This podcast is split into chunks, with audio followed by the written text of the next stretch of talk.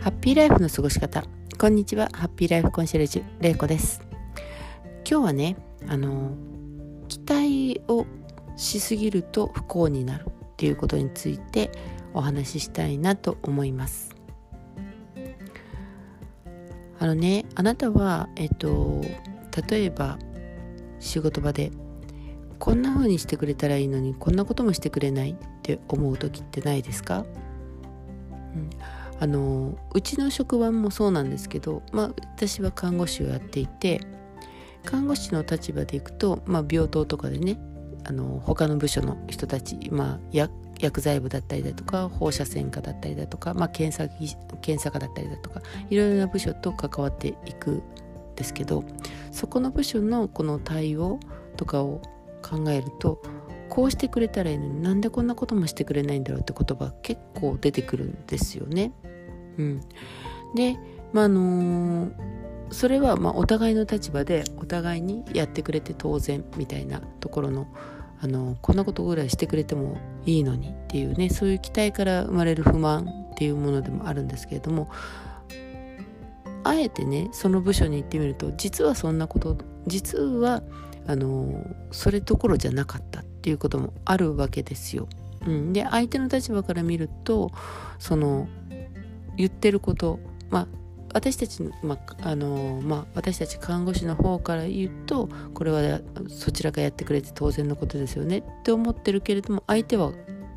ただやらないという意地悪してるわけじゃなくて相手の中にはあなたたちの方がやって当然ですよねっていうこともあるし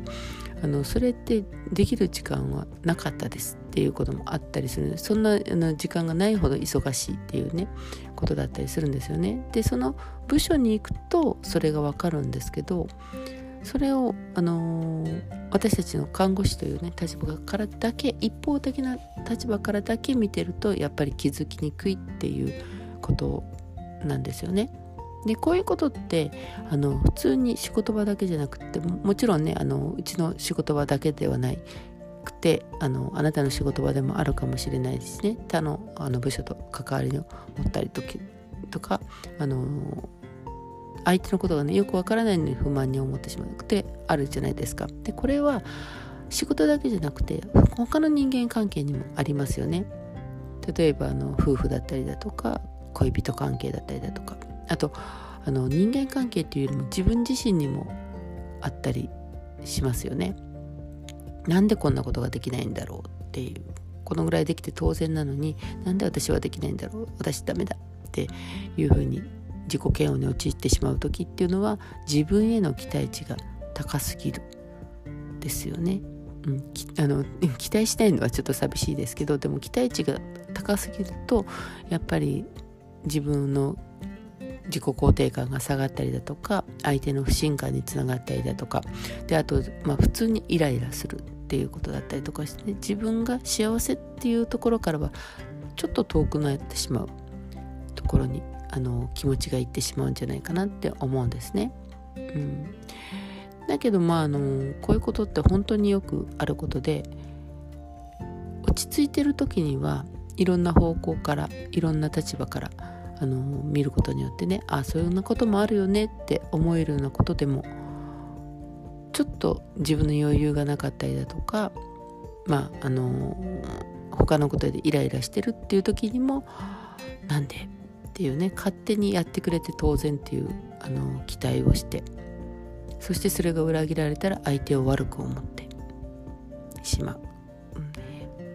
もうねこれがあのいざあのこうなんていうもつれるとそれがもつれてしまってあの喧嘩とかになってしまってそのままわだからばりを持ったまま結局会えなかったなんていうこともありがちじゃないですか。うんね、なのでこういうことって本当は避けたいですよね。でまああの一番避けるのにえっと有効的というかうんどうやったらまあ、期待をしないって言ったら言い方は悪いんですけどどうしたら、あのそんな風にこう不幸にならないで済むかっていうとやっぱりまあ一番は期待しないっていうことですよね。うん、あの悪い意味で期待をしないっていうよりもこのやってもらえなくても仕方ないかもっていうか当然ってやってもらってやってもらったらありがとうっていうことですよねやってくれないことの方を想定内としてやってくれたらありがとうと感謝の気持ちを持つ。これってあのー、何でも言えると思うんですけど子育てとかでもねそうじゃないですか。相手は子供なので自分が思った通りに行動してくれない。もしくはあの自分が言ってことをしてくれなくて当然って思ってる間はちっちゃいことでもやってくれるとねもうありがとう助かるわって言えるのにこれがどんどんどんどんね自分の中でまあ欲というかやってくれるという期待値が上がってくるともうちょっとしたことをやってくれたぐらいじゃこう収まらないんですよね。うん、でもうつい不平不満が出たりとか起こってしまう。なんでやってくれないのってね特にあの子供は自分よりあの立場が弱いので言いやすいですよねで言ってしまうでご主人とかにもあの言ってしまう時もあるけれどももうそれは言えなくて自分の中に溜めてしまう。でどんどんどんどん不満が大きくなる。ねこういうことって考えてみるとほんとしょっちゅうありますよね。うん。なのでこういうことこの期待を勝手にして不幸になるってことはできるだけ避けたいですね。うん、避ける方避けるというかそれをしない方がやっぱり気持ちは落ち着くし自分のストレスにもならないしそういうことをあのしないようになってくるとだんだん自分は幸せっていうか不幸の方にねいかない分幸せになれるんじゃないかなって思います。でまあどうしたらじゃあその期待をせずにいられるかって言ったらやっぱりねあのそのやってもらえないことが当然ねそっちのやってもらえないという方を想定内にしておくってことはやっぱりね大事なんじゃないかなって思います。そう。やってあのあまりね期待しすぎるではなくてまあやってくれたらありがたいけどやってくれなくてもまあいっかぐらいに思ってるとやってもらえるとすごく嬉しいじゃないですか。うん。でもしかしたらできないこともあるよねって思うのも一つだと思います。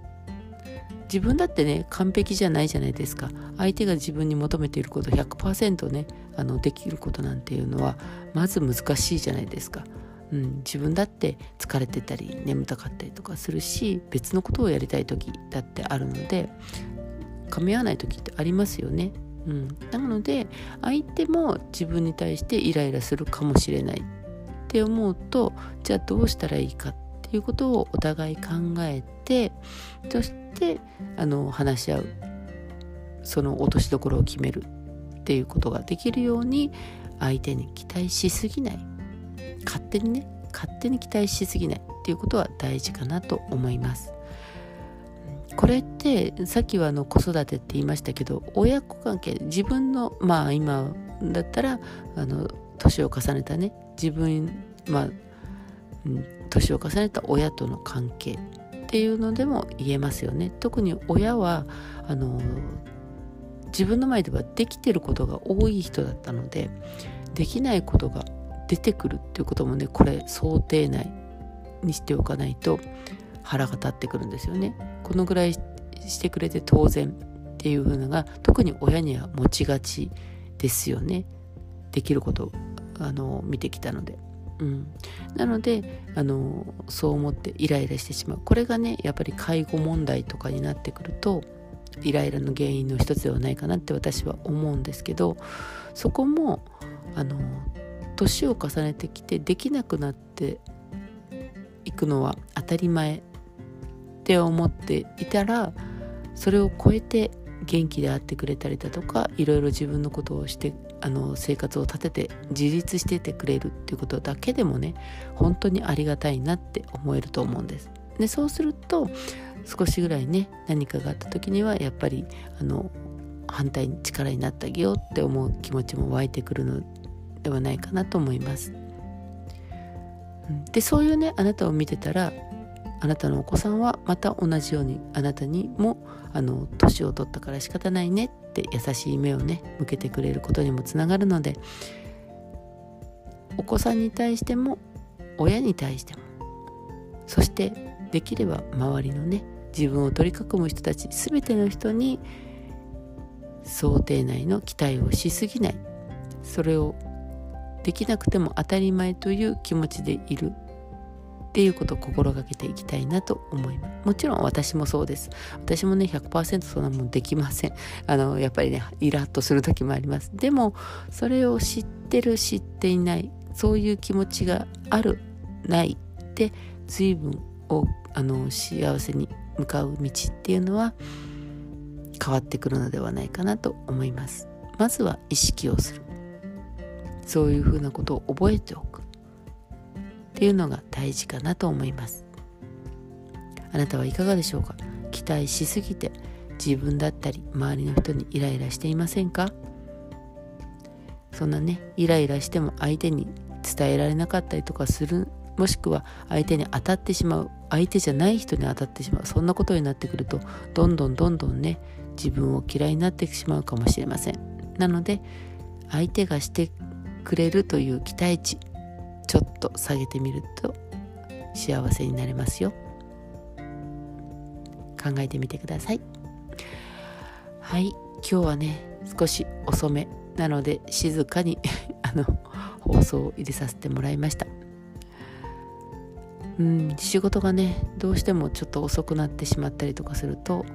この放送吹き込むのが遅くなって配信がバラバラとしてしまうんですけれどもとりあえず今ねあのできること自分にできることをやろうっていうふうに思っています。なのでこの配信時間がいろいろ変わってしまうのはごめんなさい。お許しください。はい。できるだけ放送の方をするということに重点をし起きていきたいと思います。今日も放送をお聞きいただきありがとうございました。あなたがいつも笑顔でありますようにハッピーライフコンシレッジ玲子でした。ではまた。